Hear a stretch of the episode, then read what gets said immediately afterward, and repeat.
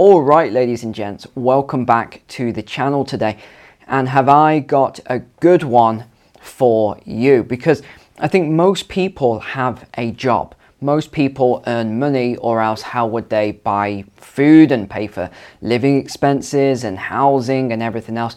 So I think today's video will apply to absolutely everyone, or if you're retired, then it will apply to one of your family members. And I do have recommendations at the end of this video, so that will also help. So what am I going to talk about today then? Well, I'm going to talk about this incoming jobs crisis, which I really don't think a lot of people have noticed yet. I haven't seen anything in the media just yet. I have dug out some fringe articles today, which again we'll go over a little bit later on. But I really haven't seen the media noticing this or focusing on this. And this is that if you think about previous recessions, we've always seen this very similar pattern of job losses and unemployment. Where have they come from? They've come from the blue collar sector, not the white collar sector, and I'll explain what these two things are as well, but they're very, very different. But this time around, I have a theory that the white collar sector is going to be hit much harder than blue collar workers. So firstly, let's just distinguish what the difference between the two are. White collar, and again, people often get this wrong when I'm hearing people talk about this, they're usually way off the mark between white and blue collar. So they assume that white collar are much more intelligent than blue collar workers and they earn lots more money, etc. Maybe that was the case a long time ago, decades and decades ago, but it's simply not the case anymore. Yes, white collar workers often have been to university, blue collar workers may have done a combination of university, or it could be college, or it could be on the job training, but it certainly isn't the case that one earns a lot more than the other, i.e. white collar over blue collar. In recent years, blue collar has really been coming up now. And just to list a few jobs actually. So we have construction workers, truck drivers, manufacturing, mechanics, heavy engineers, electricians, plumbers, carpenters, public services. So public services, firefighters and doctors and nurses, police, all these sort of roles. Now, if you think about where we are really growing and what sectors we're growing and where we need to develop, that requires a lot of heavy engineering work, is what I would say. It's not simply a case of you need lots of brain workers, middle managers and administrators and all these sort of people. What we're moving into, this new sector of development, especially with this green revolution, is a lot of people who can work with both their brain and their hands. We're already seeing a lot of mass layoffs at the moment in the tech sector, and you'll remember 6 months ago I talked about why I thought this may happen. Very simply, it's not to do necessarily with jobs here, but it was to do with the earnings report. I said that we'd see lower earnings report in a lot of tech, and they would instantly look at how to cut costs, and what do companies do almost every time?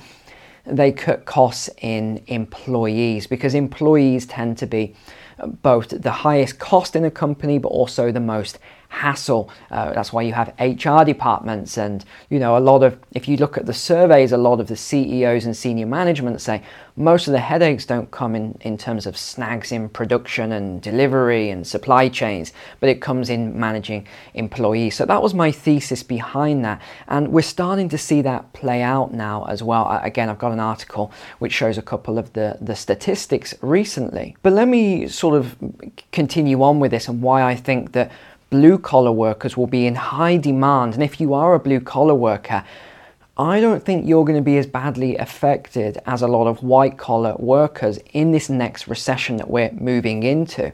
I know that is a very, very contrarian view here, and it probably defies logic and goes against the grain. But let me outline why I think that will happen. So what have we always seen? We've seen decades and decades ago that the manufacturing sectors, especially in the United States and parts of Europe, were offshored. That means they went to places like Taiwan and India and other developing nations where it was very low cost wages. So basically the companies were able to increase their profits by reducing their staff costs on home soil. So that is what we saw. Now in 2020, when we had a lot of these breakdowns in terms of all sorts of supply chains, factories shuttered, especially in China, a lot of companies started losing money because they simply couldn't get the inventory. So what did they do? They doubled down on their inventory because they didn't know when they would get their next shipment. What this meant was that they got too much inventory, and now you're seeing losses in earnings in terms of a lot of consumer cyclicals and a lot of companies that supply B2C, so the business to the customer, with a lot of their products, and they've got too many, so now you're seeing a lot of sales. What else did we see? Well, that was the shipping routes. The shipping went up to such extravagant levels. I mean, you remember when we were tracking the shipping containers earlier this year, $20,000 as much as for one shipping container. That is why some companies who were bigger started to hire and lease their own freight ships. I mean, how crazy is that? But that's what they started to do, and cargo planes and all these other things, because the cost got so high. Now, what a lot of companies decided upon at that point was, you know what, we can't keep doing this, we're going to lose too much money, so instead we're going to start bringing some of that manufacturing from overseas back to home soil. And this is why you've seen a sort of re-emergence of certain blue-collar workers, certain sectors, and you're seeing a lot more training as well now, and what they're calling reskilling. And again, we'll come on to reskilling and why a lot of the white-collar jobs are being lost, and why I believe there's going to be a lot more lost in the future. And we'll talk about the WEF report that came out at the start of 2020, which also ties in with a lot of this. Now, the other theory I have, and again, this is just a theory, is that in 2024, we've just heard that Donald Trump is going to be running for presidency again. We know that there's a couple of other Republican candidates that want to run for president. Well, here's my theory. If one of these people do win the presidency and it goes back from Democrat to Republican again, I think we could see a big shift in environmental and energy policies in the USA. Because what did Trump do when he was president? He pulled the USA out of a lot of these climate pacts and things like that, much to the upset of the rest of the other countries and the leaders. They were furious about it. But that's what happened, and energy production was ramped up. And as we talked about in yesterday's video, a lot of that was then exported, which brought in more revenue to the United States. So I think this could happen again under a Republican president. And if that were to happen, a lot of the red tape that we talked about yesterday as well, the 10-year to get a refinery up and running, I think a lot of this would go away. So what you would see then is more energy production on home soil, meaning that the USA wouldn't need to get as much energy from elsewhere, all these other countries that the current president has been begging Venezuela and Saudi and some of the others for more energy, when really, as we identified yesterday, it doesn't matter where the energy is actually produced, it all adds up to the same net emissions anyway. So that's why I think the whole thing is a big sham, in that the way they say, well, we don't produce it, we just consume the energy. It's still the same net effect of CO2 emissions anyway, so it doesn't really make sense. So I think probably what would happen is the energy production would be ramped up again within the USA, meaning that manufacturing costs would be brought down because the energy costs would be cheaper. That means that you could have more manufacturing on home soil. So that is a theory I have for 2024. A couple of other big things that have happened very recently. Well, actually, the first one isn't recent, it's been ongoing, is this trade war between China and the USA, which heavily again started under the Trump era, but is still going on now. And now we've got semiconductors and everything else moving into this. And you remember the video I made on semiconductors as well, and why I said that we'd have a lot more production coming to the USA, and that is now playing out. In fact, Warren Buffett just bought a lot more shares of TSM, which pushed up the stock price by 10% in a single day, but expect that to sort of level out now. But that's what he did. TSM is Taiwan Semiconductor Manufacturing Corporation. Because I haven't really changed my view on this going back 2 or 3 years now, in that I do think this is going to be continue to be a growing sector. Yeah, okay, 2023 will probably see less demand on semiconductor chips, but long term I do see this as a strong sector, and a lot of these chip manufacturers are significantly undervalued in terms of their stock price right now. If you don't understand what I'm talking about, you can see in the description below I have a stock market course and it explains all of these concepts. But the other thing that we've just seen, and this is the new one, is that there's now $28 billion pledged to new green energy, renewable energy incentives within the USA. Now you think about where all the money is going, and again, it's the same concept when I talk about real estate investing. Do you invest into a property, into a city that is dying and manufacturing is leaving?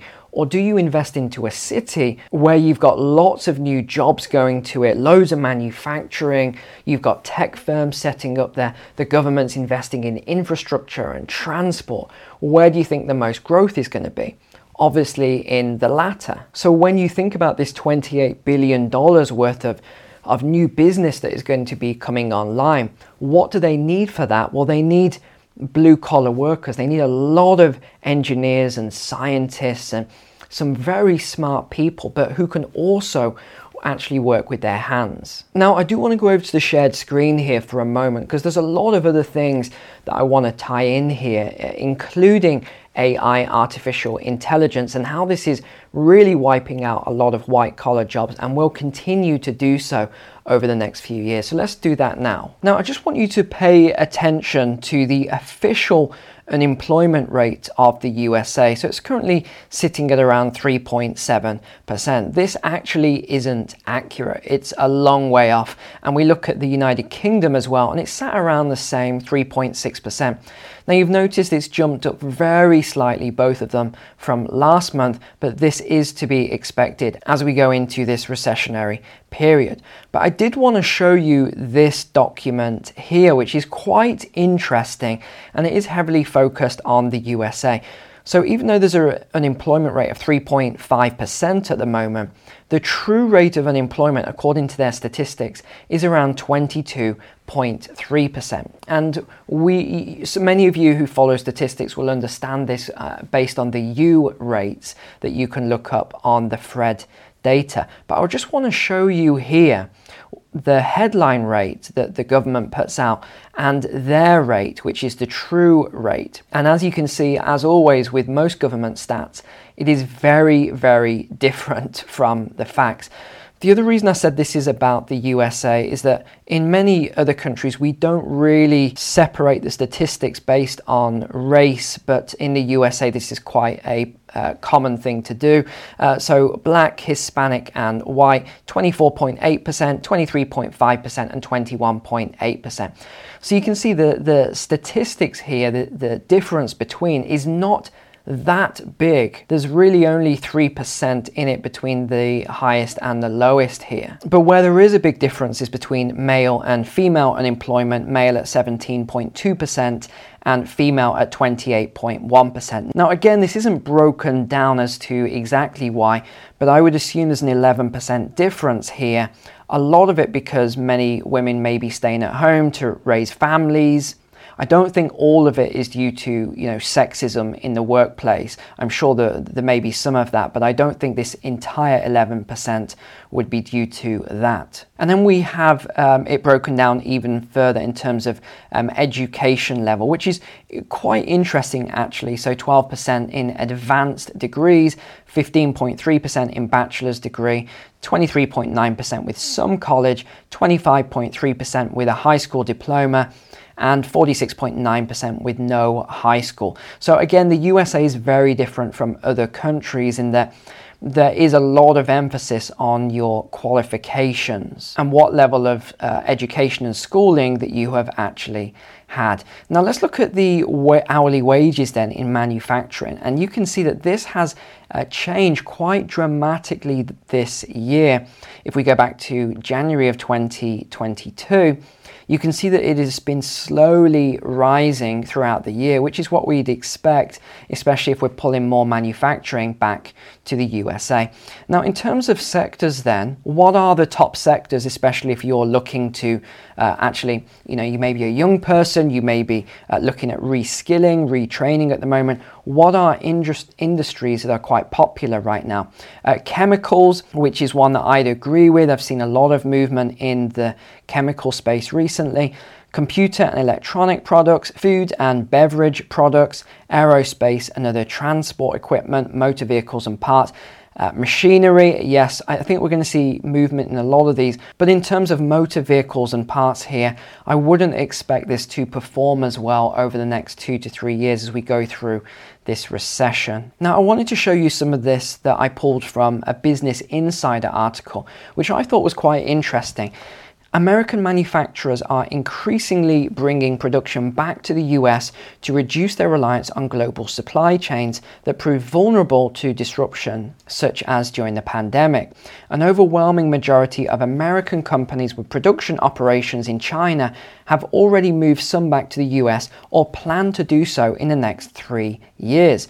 Almost 4 in 5 corporations, so this is 80%, have already shifted production to the US, and at least 15% are considering it due to high tariffs and ongoing supply chain challenges.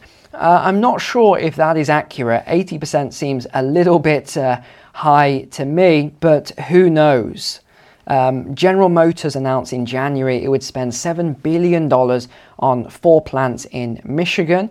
Last year, it spent almost $40 billion buying parts from some 5,600 US suppliers. So what we're seeing here as we go through is that a lot of these big American companies are bringing back production. GE Appliances as well, Intel as well, $12 billion on 2 chip factories near Phoenix due to open in 2024, again meaning more jobs to the areas. US Steel is investing $3 billion for a factory as well in Arkansas. Another one for $2.7 billion in Brandenburg, Kentucky, with construction starting later this year again.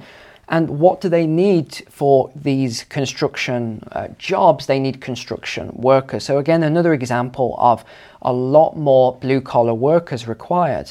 Generac Power Systems moves some production from China to the US.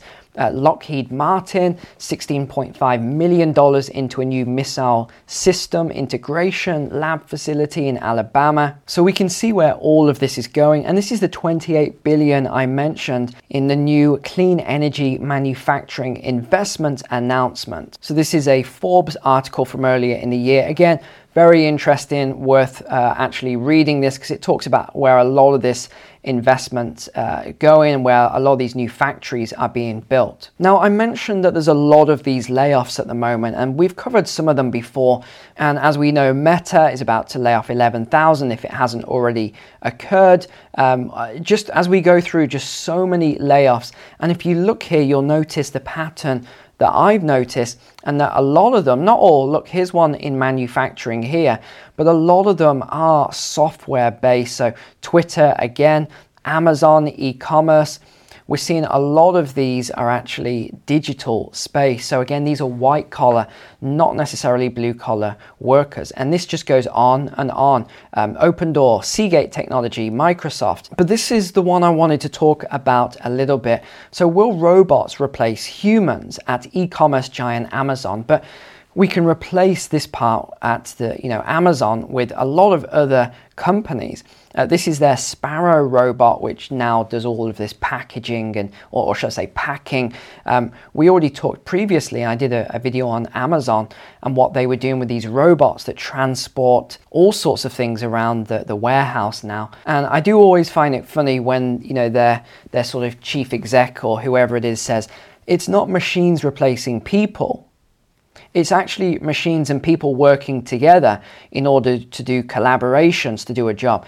Well, yeah, kind of, but not really. It is replacing people, Bottom line, it is replacing jobs. If a job like that can replace 4 or 5 people, then yeah, you might have an engineer that works on, you know, a few of these robots and looks after it, but they've still replaced 4 or 5 people per robot. But it's not just in manufacturing and packaging. We're now having software robots who are actually gaining ground in the white collar office world as well. First they came for factory jobs, then they showed up in service industries.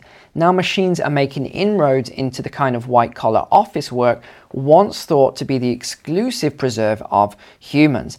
And they're doing all sorts of things now, these software and these computers, AI, even speech recognition and making decisions that previously only human beings could make. And that is because they are advancing so much, and this software is becoming more and more intelligent as time goes by. We all know about the singularity, which was supposed to be 2100. Now they've brought it to 2050, and now they're saying it could be 2040. It wouldn't be surprised me if they said now it's 2035 or whatever. But this is what Amazon has just announced in the last couple of days. They're going to cut 10,000 jobs. And again, where is it? Is it in manufacturing? No, it's in the office space. Now, Amazon's share price has fallen by more than 40% this year as it grapples with a slowdown in online sales. Again, this isn't a surprise. We talked about this earlier in the year when we talked about this as a consumer cyclical stock, and that as energy costs and food costs went up, that spending on Amazon and other platforms would come down. But let me get on to the other thing I wanted to show you here. So again, another WEF, and this is going back to 2020. So they knew back then that the workforce was going to be automating faster than expected, displacing 85 million jobs in the next 5 years. And they talked very clearly about where these jobs losses would be going, so data entry, accounting, admin support, but overall a lot of white collar.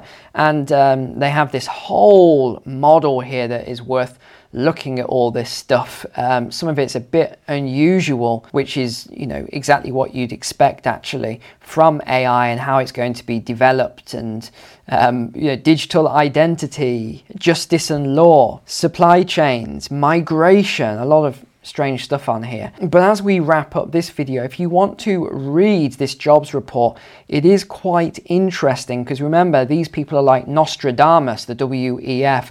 They seem to predict everything with almost pinpoint accuracy. But this is quite interesting if you want to have a look at their jobs report, because it does give you a pretty good indication of where we are going to. So I said at the start that I'd wrap up by giving a couple of recommendations of my own, especially if you are in that headspace right now that's confused. That, you know, there's nothing worse than confusion. I know I get it sometimes myself, where I've got to make a decision and it's a really difficult one, and it's stressful sometimes. So I kind of get it, or I completely get it, if you're in that space, or maybe a family member or friend or partner, and you're not really sure what to do, whether that's going to university or college right now, or whether you're going to reskill, move industry, should you go to this industry over that industry. Here's probably what I would say. If I were looking to go to university right now, or to start some new kind of training, I probably would avoid these areas where I just don't think there's going to be a large demand for it over the next few years. And I don't think it will come as any surprise after we've just gone through all of this video here, that I think this is going to be heavily in the white collar workers sector, where I would be looking towards, especially if you like working with your hands and you like problem solving, maybe you like engineering, or there's so many sectors here really, electrician or a plumber, or you want to work with semiconductor chips, or you want to go and work at SpaceX or something like that. Personally, if it were me, that is the direction I would be moving towards if I were a lot younger and looking to sort of reskill, retrain, or to very much focus on these sort of sectors, because we know where the focus is going. It's going into a lot of renewables as well. This requires a lot of brain work as well as a lot of heavy engineering work. Do we need lots more managers and HR specialists and bookkeepers and accountants and things like this?